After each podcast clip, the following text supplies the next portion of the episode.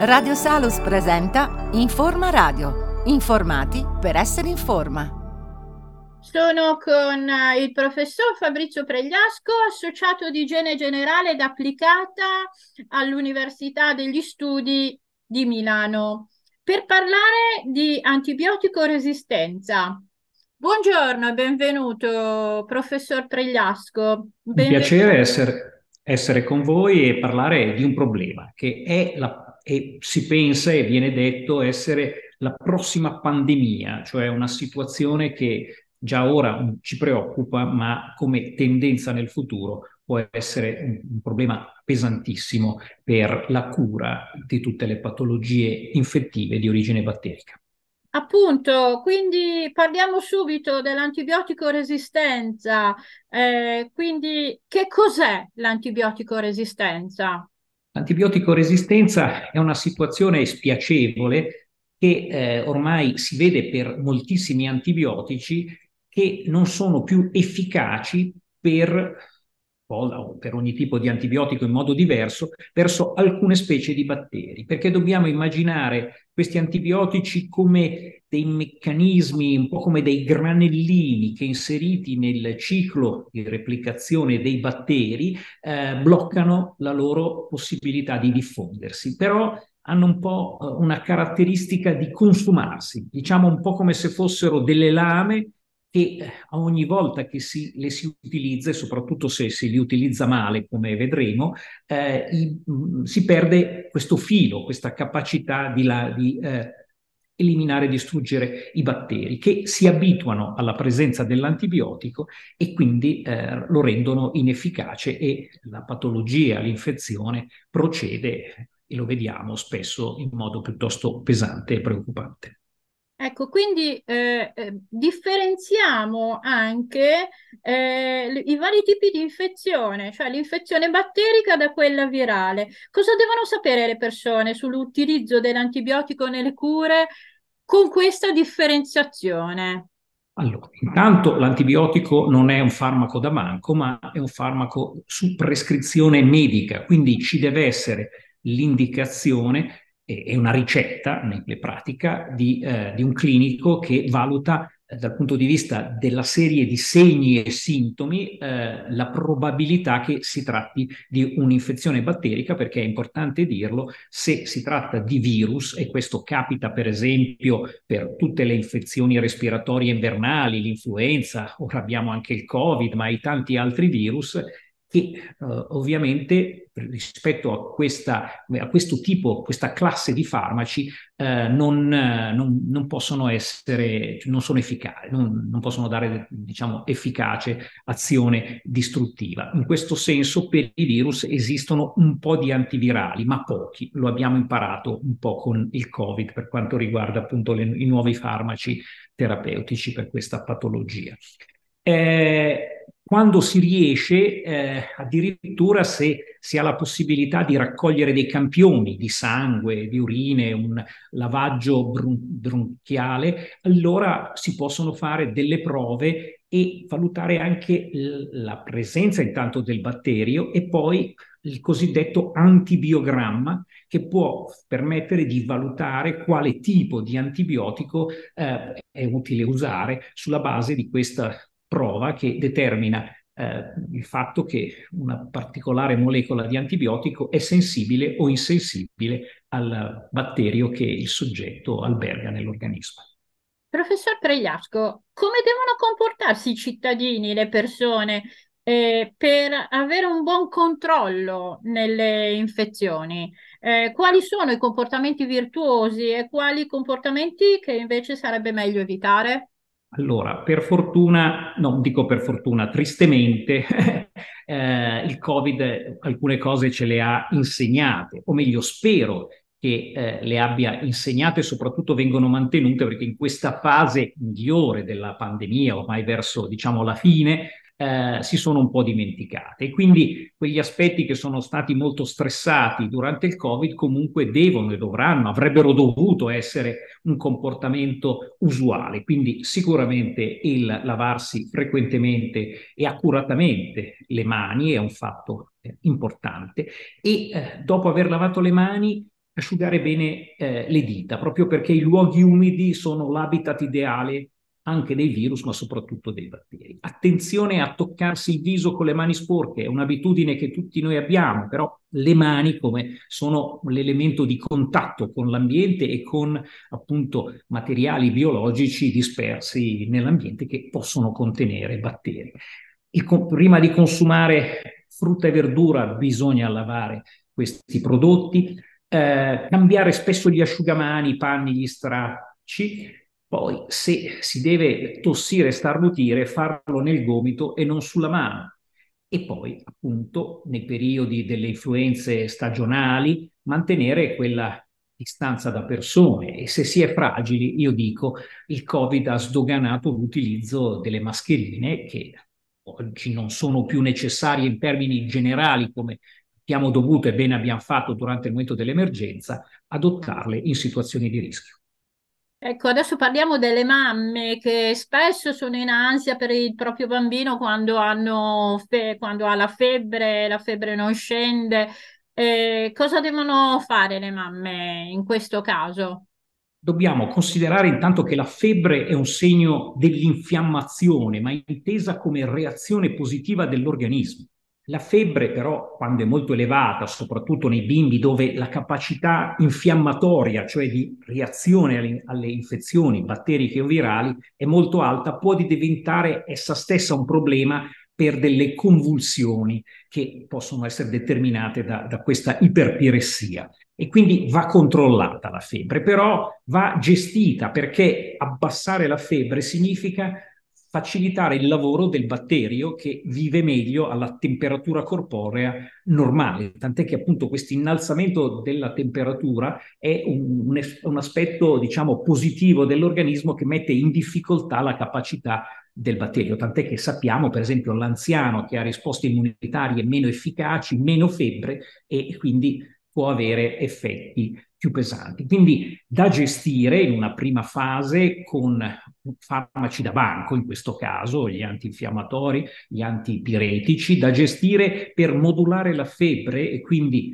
diciamo così, eh, tenerla a bada senza azzerarla, seguire l'andamento della, della febbre e ovviamente rivolgersi al medico se le cose non migliorano dopo due o tre giorni. Teniamo conto che, in particolare nei periodi invernali, ma non solo, eh, le forme tipiche del bambino sono dovute a tantissimi tipi di virus, la stra- 99,9% dei casi sono dovuti ai tantissimi virus simili influenzali per i quali appunto non c'è eh, una terapia specifica e l'antibiotico è assolutamente inutile, anche se a volte la mamma, nel, nel, diciamo così, nel, nella paura, soprattutto se si tratta un po' del primo bimbo, eh, eh, possono voler in, sbagliando subito l'antibiotico che comunque non va dato prendendolo dal cassetto del, della precedente, del residui di una precedente prescrizione medica.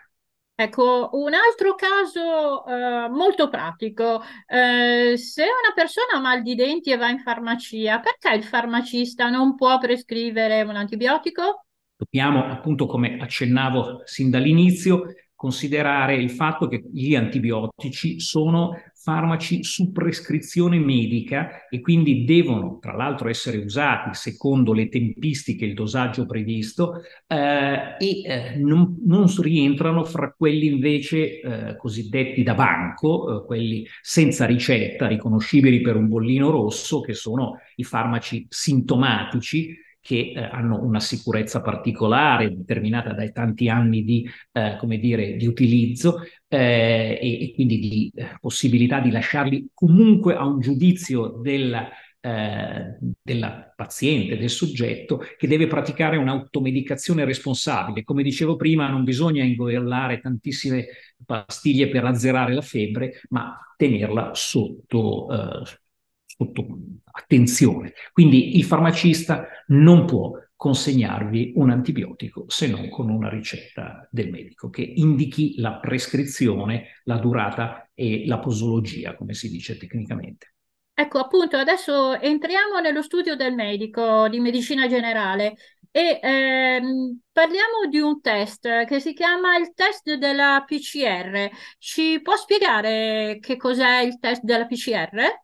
Eh, test della PCR non va confuso con la PCR della biologia molecolare che è arrivata a essere conosciuta come per quanto riguarda i famosi tamponi per il Covid. La PCR cosiddetta è anche praticamente la misurazione della proteina C reattiva che si può fare in, in un test cosiddetto point of care. Che cosa vuol dire? Un test eh, con una macchinetta che può essere che è disponibile in moltissimi studi medici, soprattutto negli studi appunto dei pediatri, dei pediatri di libera scelta, che in pochi minuti con un prelievo di sangue da, dal dito, quindi una cosa assolutamente non invasiva, permette di verificare se l'infezione è batterica, perché l'innalzamento della concentrazione di questa proteina è a specifica, però mh, fa pensare ovviamente e soprattutto a un'infezione batterica. Da qui un elemento importante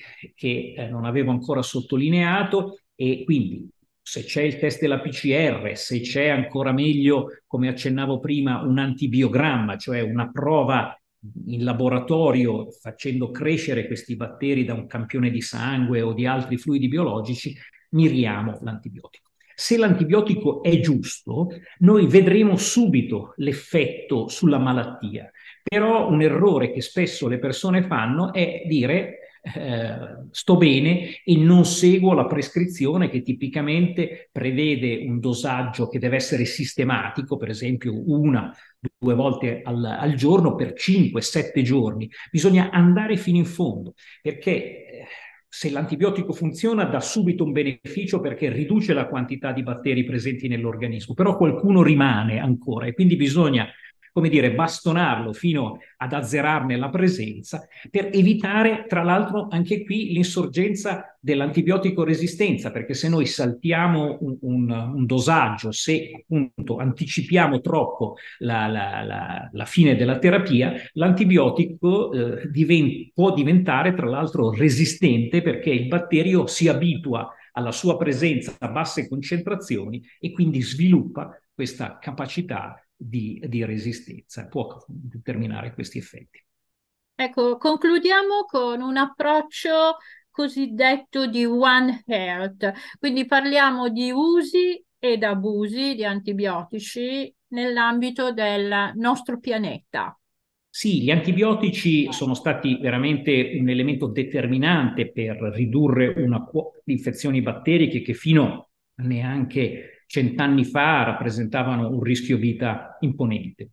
Ci sono tante molecole, ma ora stentano a, a, essere individuate nuove molecole, nuovi farmaci con, diciamo, principi attivi diversi. quindi bisogna tenerci veramente, come dire, cari questi antibiotici per far sì che nel tempo le, la massima parte di infezioni possano essere aggredite. Purtroppo un po' di questi batteri sono diventati super resistenti e quindi rimangono solo uno o due antibiotici, la vancomicina per esempio, che forse un po' di persone l'ha sentita e spero di non aver dovuta usare, ma comunque si tratta di un antibiotico anche qui eh, molto eh, diciamo potente, con un ampio spettro d'azione che va usato solo quando serve, no? perché va tenuto caro, come dicevo all'inizio.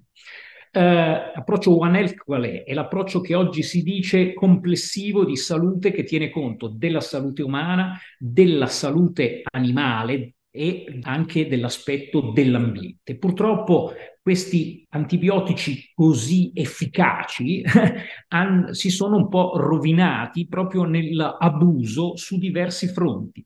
Il primo era quello un po' che dicevo eh, rispetto all'uso del cittadino, del paziente che li usa troppo, li usa male, no? sottodosandoli e quindi facilitando l'esposizione ad antibiotici eh, a basso dosaggio che ringalluzziscono e fanno sì che il batterio acquisisca resistenza e nel passato e un po', un po' in tutto il mondo, ora in Italia assolutamente non più, per massimizzare per esempio l'efficacia dell'allevamento di diverse specie animali, perché lo sappiamo, spesso condizioni ambientali non, non adeguate, un eccesso di, di, eh, di, presenza di, di capi in, in, contesti igienici non adeguati ha fatto sì che nel passato venissero usati in quantità industriali purtroppo di antibiotici per garantire la crescita e lo sviluppo di questi animali. Ora appunto si è molto attenti e l'indicazione anche per l'uso veterinario è attraverso una ricetta del veterinario solo per la terapia, non per la prevenzione. E devo dire che in Italia c'è anche, oltre a indicazioni e controlli, una, un codice di autoregolamentazione dei produttori. Ma tutto questo per dire che la responsabilità è ad ampio spettro il cittadino paziente, il medico che spesso magari qualche volta ha la penna un po' pesante e magari a un paziente nel dubbio alla prima visita dice diamo una copertura antibiotica, ma è sbagliato. Un, un antibiotico in termini di copertura preventiva è giustificato solo per infezioni virali nei soggetti con asma, con bronchite cronica, con broncopneumopatia cronica, perché si sa che eh, per questi casi la patologia può, diciamo, virale iniziale facilitare poi eh, aprire il cancello a una sovrainfezione batterica. Quindi responsabilità del medico nel, nella prescrizione giusta e questo facciamo corsi, c'è un'attenzione anche rispetto al passato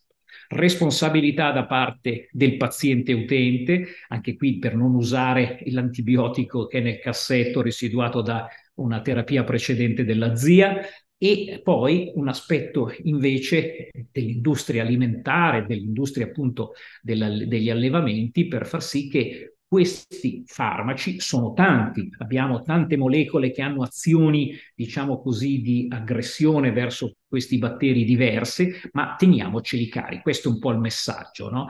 Proprio perché dobbiamo far fronte a quella che lo dicevo all'inizio di questa conversazione, se diventerà come teniamo rispetto a un trend negativo, cioè di gran quota di batteri che cominciano a essere insensibili a diverse classi, a diverse tipologie di, di batteri, eh, potrebbe eh, diciamo, far sì che queste armi siano appunto tutte spuntate nel prossimo futuro. Grazie mille, professor Perigliasco. Io le do appuntamento a una prossima puntata su uh, Radio Salus. Buon uh, lavoro. Arrivederci, arrivederci a tutti. Arrivederci, grazie. Radio Salus vi ha presentato Informa Radio, una produzione RBM Group.